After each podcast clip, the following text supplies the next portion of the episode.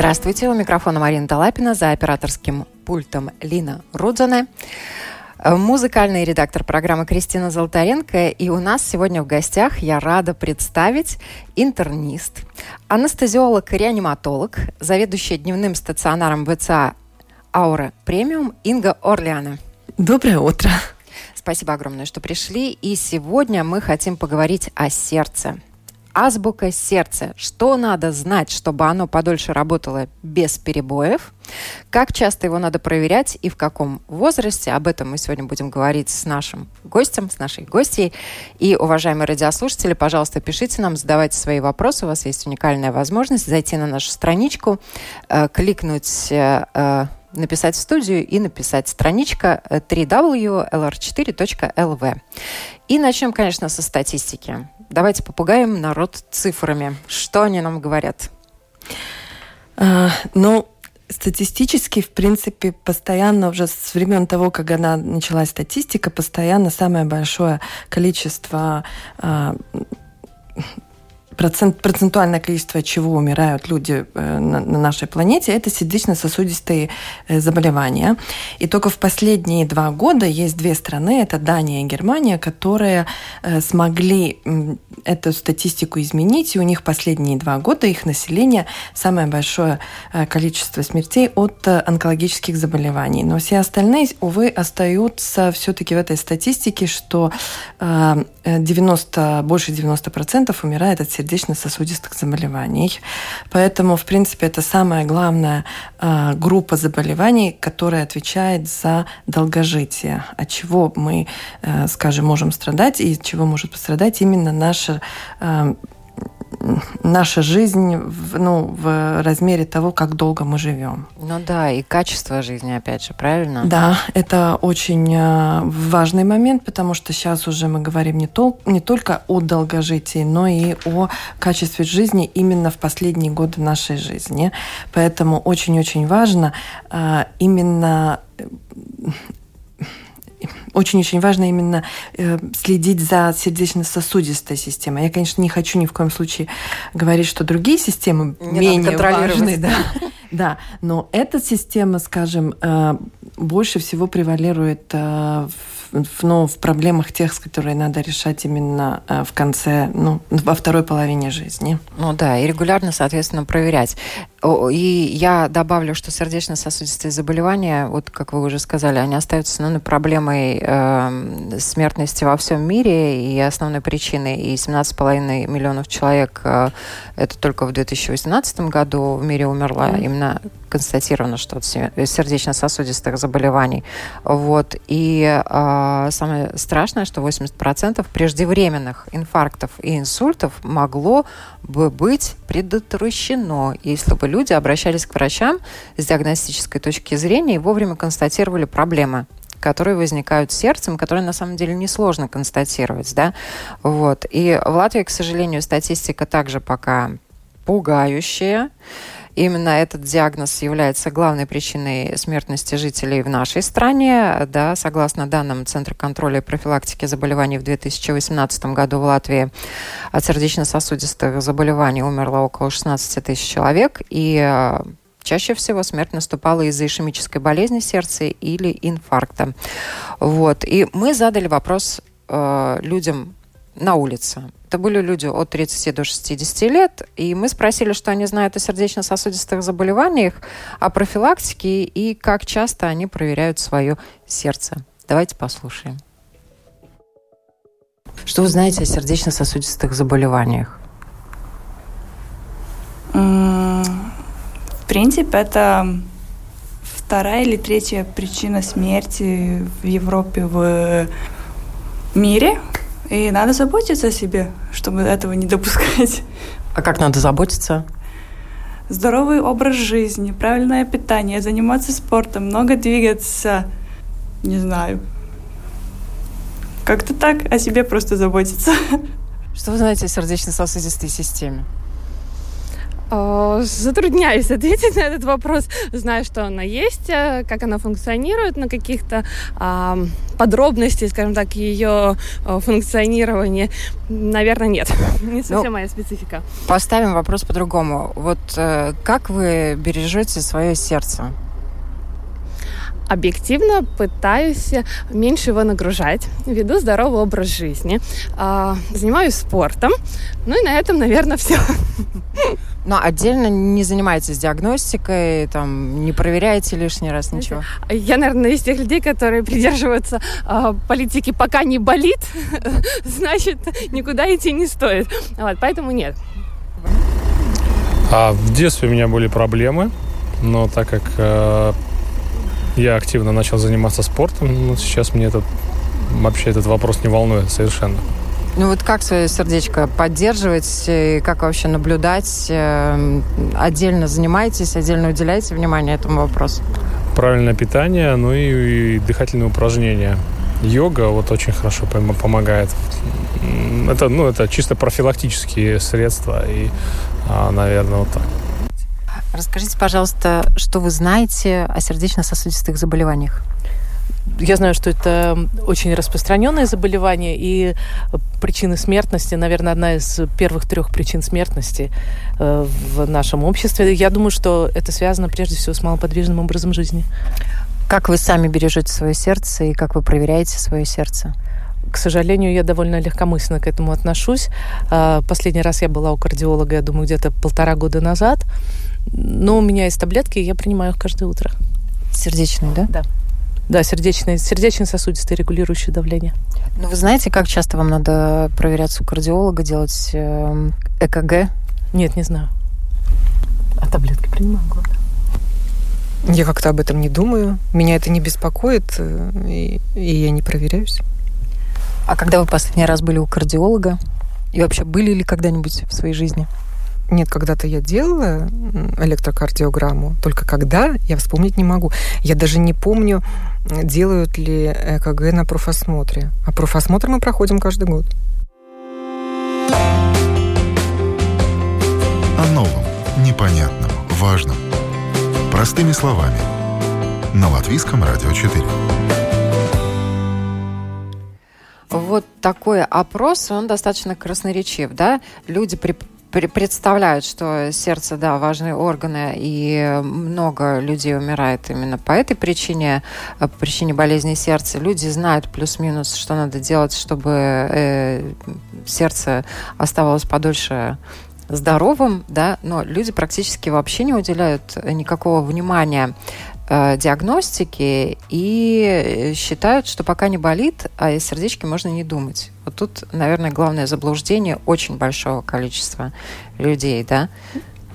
Да, это, к сожалению, так э, потому что у нас э, немножко в обществе неправильное представление о этой всей проблемой. В принципе, э, все заболевания сердца, конечно, есть несколько групп этих заболеваний, но то, которое доминирует, это именно э, вот эта ишемическая болезнь сердца. Но в основе ишемической болезни сердца это процесс атеросклероза. И он, увы, начинается после 30 лет, потому что э, человек проходит свое э, развитие, переходя несколько фаз гормональных изменений. И после 30 э, лет, в периоде 30-36, идет третий перекрест вот этих гормональных изменений, когда меняются гормоны и начинает производиться в большом количестве э, холестерин. И этот холестерин, э, в принципе, холестерин, он э, является, природа его заложила как а, основу, ну, как энергетическую основу для мышц, для большой э, работы мышц. И этот период думан людям, когда они больше всего, скажем, должны активно работать. Если мы это не употребляем, не используем этот холестерин, он оседает на стенке сосуда. И этот процесс мы, увы, никак не чувствуем вообще. И то, что начинает сердце болеть а, скажем, после 50, когда этот атеросклероз уже развился... А он уже запущен. Да, это уже признак того, что уже идут последние стадии. Все, последние стадии, потому что сосуд до 50% э, сужения совершенно стопроцентно может э, ну, не беспокоить. Да, совершенно. Он даже не меняет никаким образом кровоснабжение. Значит, закупорка сосуда на 50%, она все-таки природа заложила этот такой вот страховой, можно сказать, какой-то полюс сердцу, да, что сосуды, сужаясь на 50%, они все-таки могут совершенно адекватно справляться с кровоснабжением сердца. Если начинает болеть сердце, это значит сужение сосуда больше 50%. И тут уже, э, скажем, увы, э, процесс уже, это невозвратимый процесс, это уже ничего нельзя. Есть много э, технологий, которые эту проблему решают, но очистить сосуд от атеросклероза, к сожалению, таких э, ну, мероприятий нету. Пока, да, надеяться, э, но все, все равно... человечество на это работает, и все мне очень часто пациенты говорят, говорят, мы в интернете вычитали молоко с лимоном и сосуды чистые. Но если бы было такое вот простое решение, то не было бы этих 90%, от которых люди умирают. Да? Потому что тот, кто э, найдет способ вот этого очищения этих э, сосудов, я думаю, он э, сразу продвинет человечество настолько ну, дальше его угу. существования, что я думаю, это будет очень-очень большой рывок для всего, для всех людей и, и ну, для всего человечества. Ну да, я думаю, что продолжительность жизни она сразу увеличится. Да, она сразу тогда в среднем, э, ну, идут такие вот э, подсчеты, они, конечно, статистические подсчеты, но тогда люди будут жить в среднем больше, чем 100 лет. Есть такие подсчеты, где идет этот биологический биологические часы, что мы запрограммированы генетически на жизнь на 150 лет, в принципе. Тогда э, вот идет речь, если мы э, сумеем, научимся преда, ну, преодолеть вот этот вот сердечно-сосудистый, тогда у нас наступит э, онкология, с которой мы тоже пробуем. Да, но, и тоже многие вещи уже побеждаем. Да, но в принципе, если мы победим вот эти вот сердечно-сосудистые, то статистика покажет, что мы будем жить в среднем, ну, больше ста лет. Да, и будем умирать, наверное, тогда от вирусов. Да. Но, да. тем не менее, вот то, что касается сердечно-сосудистых заболеваний, заботе о сердце, диагностики сердечно-сосудистых заболеваний, вопрос, как вы оцениваете просвещенность нашего общества? В принципе, э, увы, но плохо потому что э, есть даже государственная программа, которая э, при, ну, предназначена для того, чтобы была профилактическая проверка сердца уже начиная э, с детского возраста. И здесь есть обязательные обследования, которые должны проходиться э, в рамках государственной программы периодически, и это ну, не должно быть проблемой ни для одного жителя нашей страны. Э, другой вопрос, э, почему наши жители не идут, и почему они не интересуются, и почему может быть такая низкая активность. Ну, на этот вопрос я вам не могу ответить, потому что мне кажется, что э, это очень, ну, скажем, никаких особых проблем. Это, эти обследования не они больные, не они занимают какие-то особые большое время, не к ним особенно надо готовиться. Их надо пройти, и, скажем, тогда ты сразу знаешь, в каком состоянии твое сердца и что ты можешь делать. Потому что Несмотря на то, что умирают 90% э, в среднем э, вот от этих сосудистых заболеваний, э, человечество умеет с этим бороться. И здесь начинается парадокс. Почему мы болеем тем, от чего мы умеем бороться? Ну, в принципе, потому что найдены медикаменты, которые могут влиять на атеросклероз, на развитие атеросклероза, задерживать его. И, в принципе, люди, э, употребляя медикаменты и, скажем, диету и определенный образ жизни могут избежать э, быстрого развития этого атеросклероза. Э, я не могу сказать, можно ли совершенно его. Я думаю, что нет, мы его можем очень-очень сильно замедлить. Но воздействие мы имеем на это. Поэтому я думаю, что было бы правильно, если люди бы следили, и когда вот только появляются первые какие-то признаки того, что начинает развиваться атеросклероз, Хотя эти признаки человек никаким образом не чувствует ну вообще. Ну, да, и вот это главный подвох, э, с которым многие люди сталкиваются. У нас все еще по старинке люди думают, э, что надо к врачу идти, когда болит. Да, угу. а, а уже давно и достаточно активно эта система была уже развита в целях профилактики, да, те же профосмотры, которые были упомянуты, в принципе, они организованы для того, чтобы в целях профилактики выявлять на ранних стадиях все или иные заболевания. Да. Да. да.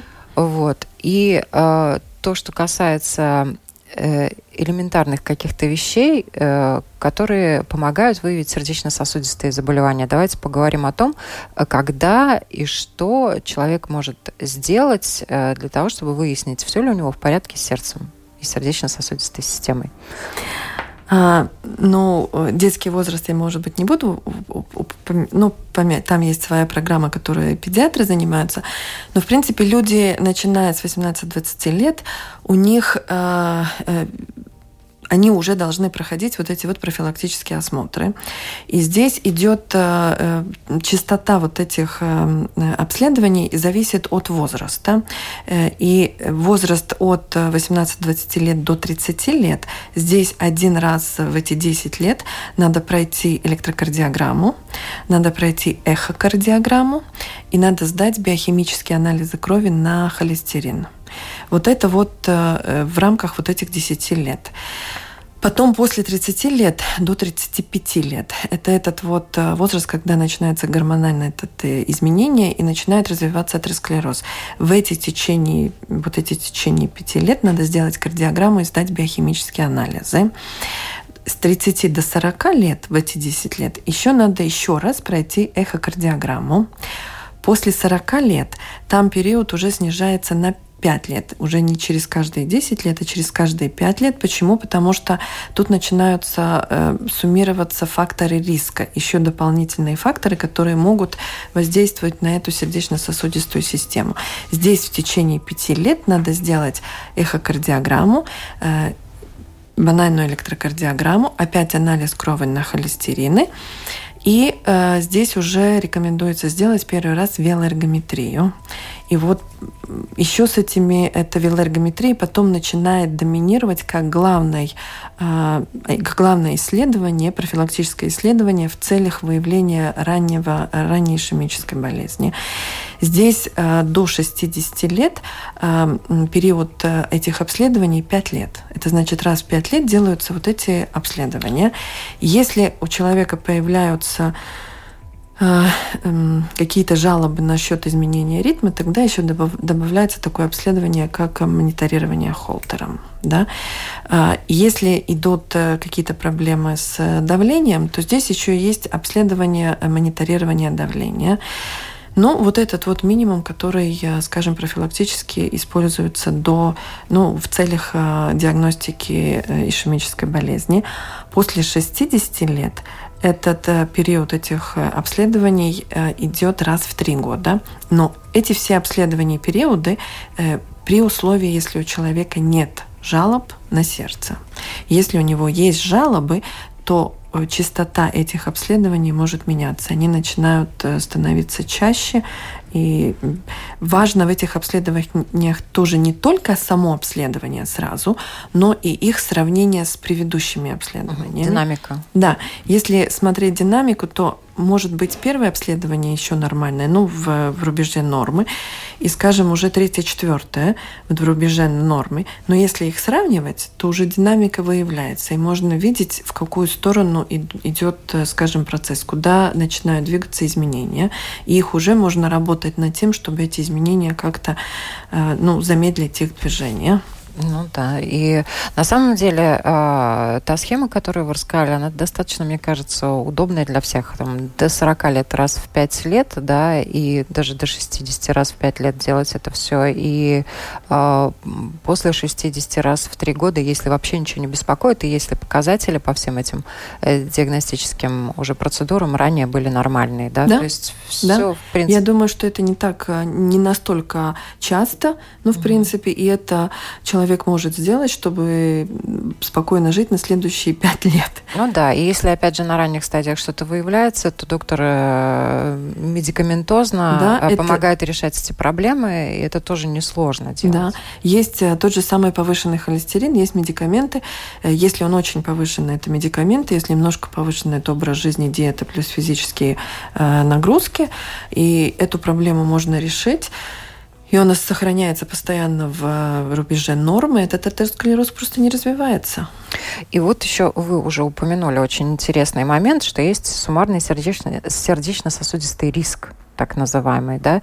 И вот э, что люди должны знать об этом? Одно дело, когда там э, врач составляет таблицу, да, и риски высчитывает. Mm-hmm. другое дело, э, как можно легко задуматься и просчитать свои собственные риски самому, даже не обращаясь к врачу, и пойти в целях профилактики, пройти диагностику, да?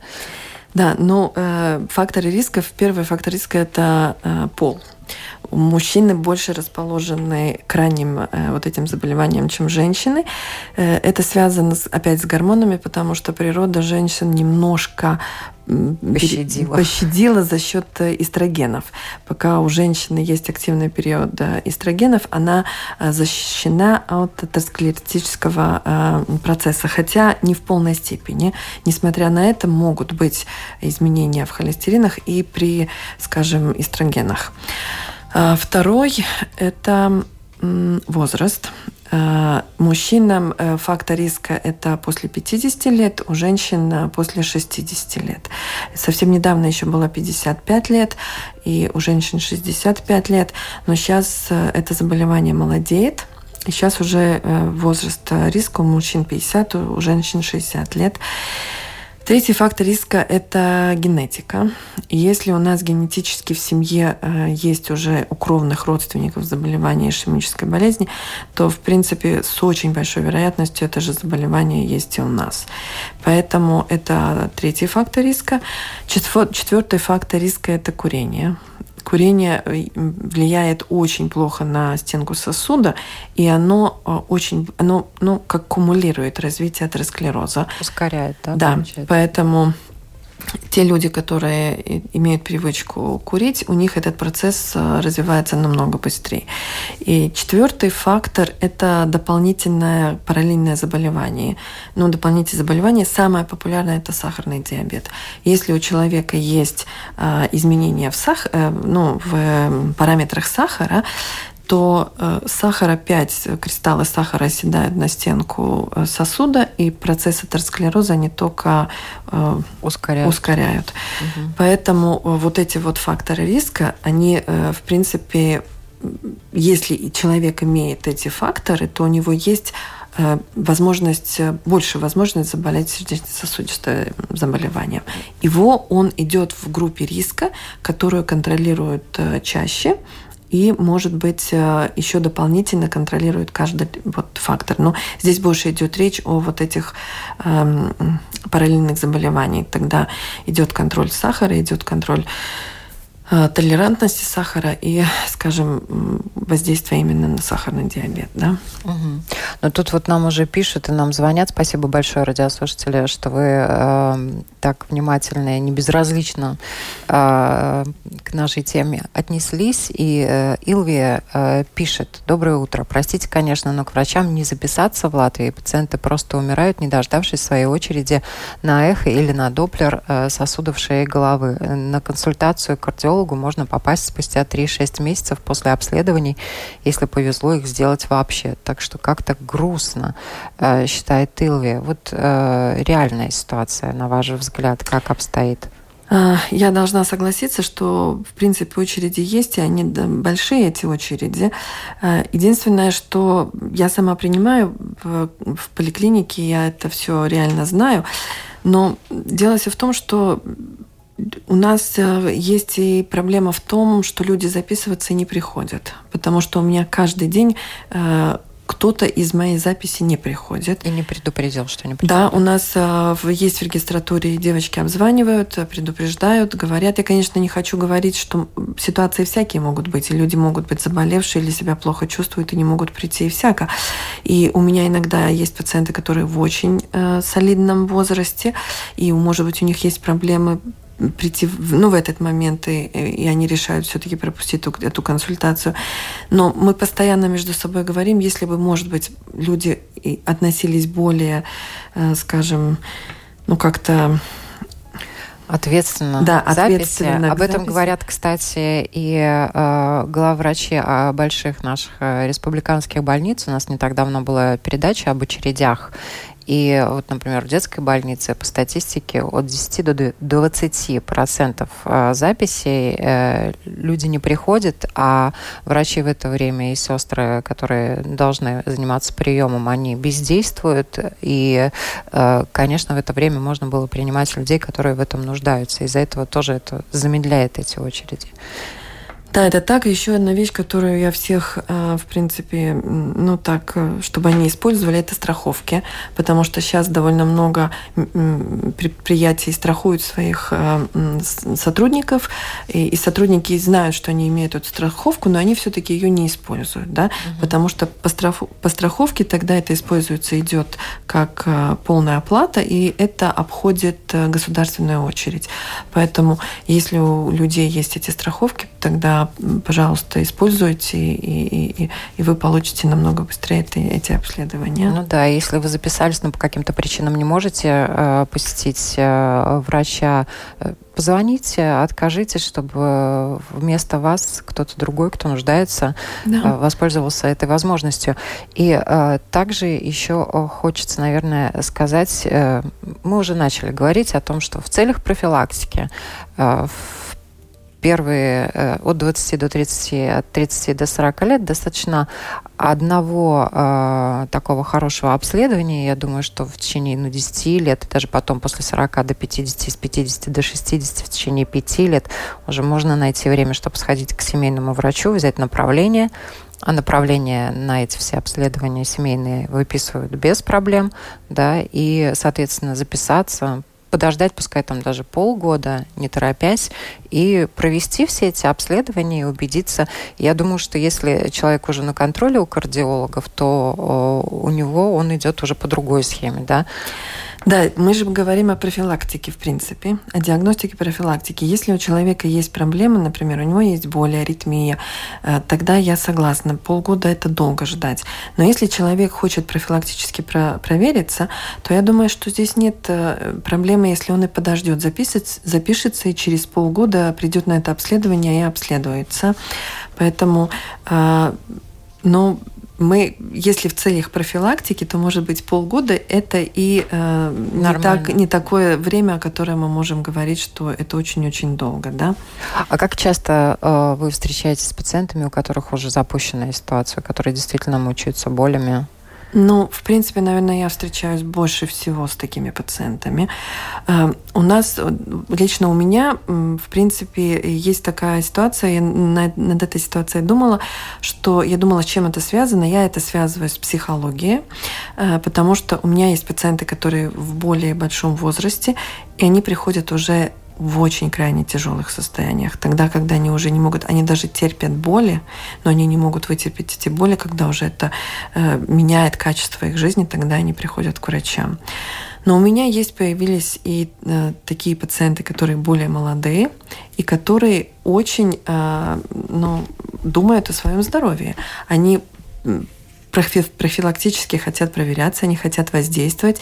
И мне очень понравилось, как мне один молодой человек сказал, он говорит, я себе поставил в жизни сверхцель. Я хочу прожить дольше, качественнее и сделать намного больше, чем в среднем человек может за время жизни сделать. И я у него спросила, и какие же твои ближайшие цели? Он мне говорит, моя ближайшая цель – это достичь Эверест и пройти э, путь э, Новой Зеландии 1300 кило, километров. Да? Это очень большие физические нагрузки. Он это хочет сделать в ближайшие э, несколько лет, в принципе. Поэтому он к этому готовится, он тренируется и все делает. При этом он э, и учится, и работает, и все остальное. И занимается мониторингом своей сердечно-сосудистой да. деятельности. И, и, и, в принципе, наверное, всем, всем здоровьем. Но это другое отношение совсем. Это отношение, когда мы думаем о том, что мы не хотим, чтобы у нас развивалось заболевание. Даже любое, не только сердечно-сосудистое, но и та же самая онкология. Мы за этим очень-очень следим. Мы следим, чтобы этого не было, чтобы мы могли в 50-60 лет точно так же, может быть, не Эверест и не 1300 километров, да, но, в принципе, чтобы мы могли спокойно ездить на велосипеде, ходить, гулять и, и делать все, что мы ходим, а не думать о том, когда у нас мы можем подняться на пятый этаж или мы уже больше не можем подняться на пятый этаж. Ну вот это очень важный вопрос по поводу нагрузок, кстати. Да? Если человек, даже пускай молодой, хочет совершить какое-нибудь восхождение, да. да, э, или э, дать своему организму какую-то такую, ну, сверхнагрузку, которую он э, в обычной жизни не дает, то ему следует обратиться перед тем, как давать эту нагрузку своему организму, к кардиологу. Ему следует обязательно пройти все обследования, и нагрузки нельзя давать сразу. К этим нагрузкам надо готовиться, сердце надо тренировать. Сердце тоже мышца, и она тоже просит тренировок, ну, требует тренировок. Поэтому такие вот, э, ну, вот сверх нагрузки, как, например, поднятие к Эвересту, к этому люди готовятся годами. И к этому есть специальное обследование. Это не в рамках вот э, простого обследования. Это спортивные, это спортивные центры, где обследуется всю систему дыхательную и сердечно-сосудистую, как она работает вместе, потому что э, тот же самый Эверест, он просит и изменения в дыхательной системе, поскольку поднимаются там, где разряженный воздух. Да? Э, это все в комплексе идет. Но таким вещам надо готовиться. И перед ним, перед этими, скажем, вот э, Восхождение. восхождениями обязательно надо проверить свое, э, свое состояние здоровья. Может ли ваше, может быть, вы даже и не чувствуете, но и не знаете, что у вас есть какая-то патология, которая может э, выявиться именно в период вот таких вот больших нагрузок. А вы встречаетесь с пациентами, которые вот сделали себе вызов, да, там, допустим, зайти на вершину куда-то, потом в итоге приходят к вам и говорят, да, я покорил вершину, но теперь вынужден э, бороться с какими-то болезнями. Они ускоряют вот эти вот сверхнагрузки без подготовки, они ускоряют э, развитие заболеваний. Если честно говорить, у меня нету ни, один, ни одного пациента, который без подготовки делал какие-то вот такие э, цели добивался, да, потому что если идет речь о тех же самых э, людях, которые поднимаются в горы, ну вот, то э, здесь они готовятся, и там есть специальные программы, они идут с инструкторами, там обязательные проверки, если они не могут это пройти, то они даже не допускаются, не к, к этому. У меня есть пациенты, которые не смогли пройти, им надо было отказаться от, э, э от этой цели вообще. Но у меня, например, есть такие пациенты, которые э, несколько, это правда все женщины, которые э, решают, что они пришли в, том, в тот пункт жизни, когда они хотят приобретать ребенка, и они приходят проверяться. И вот тут было несколько э, девушек, которые, у которых мы находили патологии, которые они э, были, ну, они их решали потом, несколько из них даже хирургически, чтобы потом уже у них хорошо протекала беременность, да, вся беременность. И оказывалось, что у них есть врожденные пороки, а, которые им не мешали жить, у них не было вот никаких особых нагрузок, они э, очень хорошо компенсировали в течение жизни, но вот когда пришли проверяться, мы это нашли, и э, беременность могла быть как фактор риска, поэтому они это э, у наших кардиохирургов всех проблемы решили, и потом очень спокойно и, скажем, без всяких проблем у них уже теперь в семье есть малыши. Ну да, это тоже очень важный момент, да, вот, э, потому что организм женщины, он, да, стресс испытывает во время беременности, это нагрузка да, дополнительная. Она очень меняется, вся физиология во время беременности. Гормональный фон. Опять. Да, и гормональный фон. И э, во время беременности очень э, сердце большая нагрузка, потому что сердце работает с двоих, увеличивается объем крови у женщины в два раза. Это значит, что нагрузка удваивается. Это, э, это физиология, это не болезни, это все нормально, но это процесс, который все-таки оставляет довольно большие нагрузки на организм э, женщины. И перед этим тоже имеет, э, ну, стоит провериться, все ли в порядке. Даже при том, что женщина себя до сих пор хорошо чувствовала, не было никаких, никаких проблем, и все, и она кажется, что она совершенно здорова. Вы сказали очень замечательную вещь, что сердце можно тренировать. Это мышца.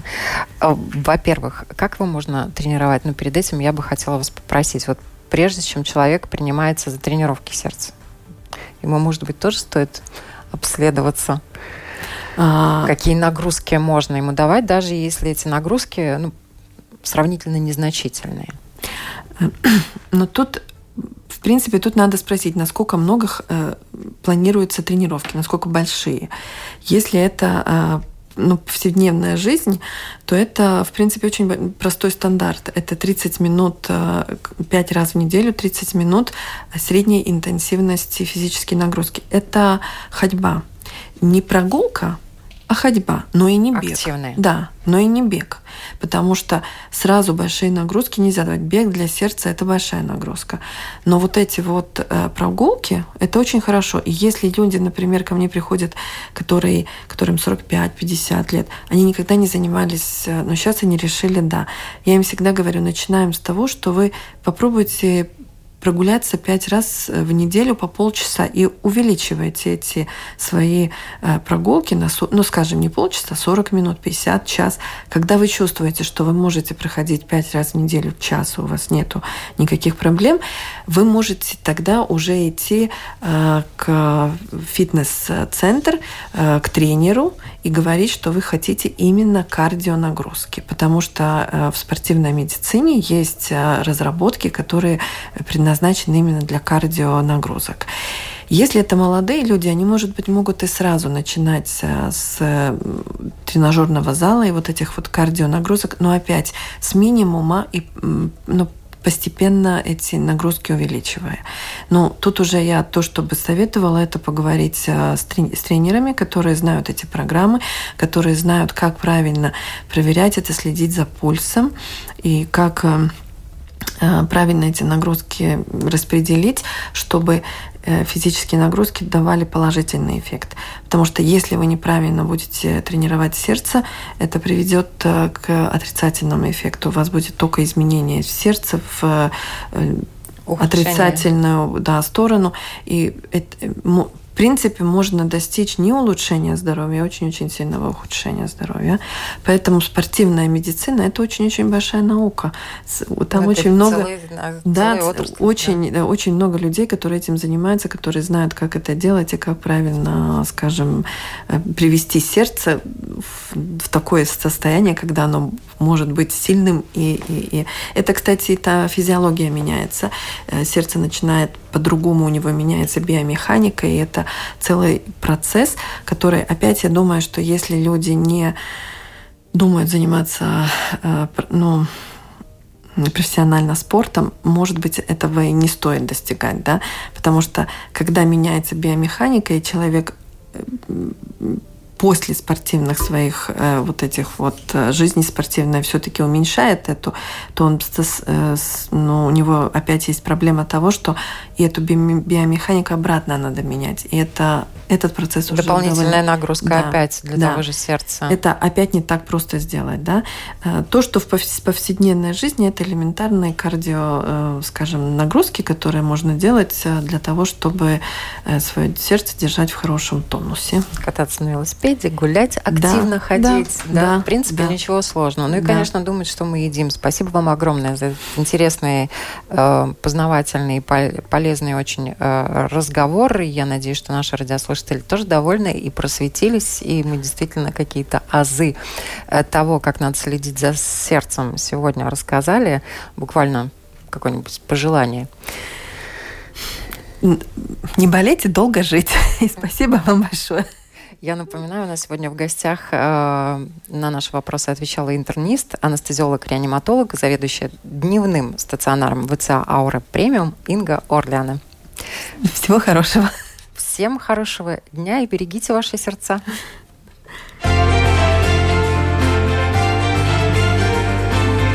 О новом, непонятном, важном.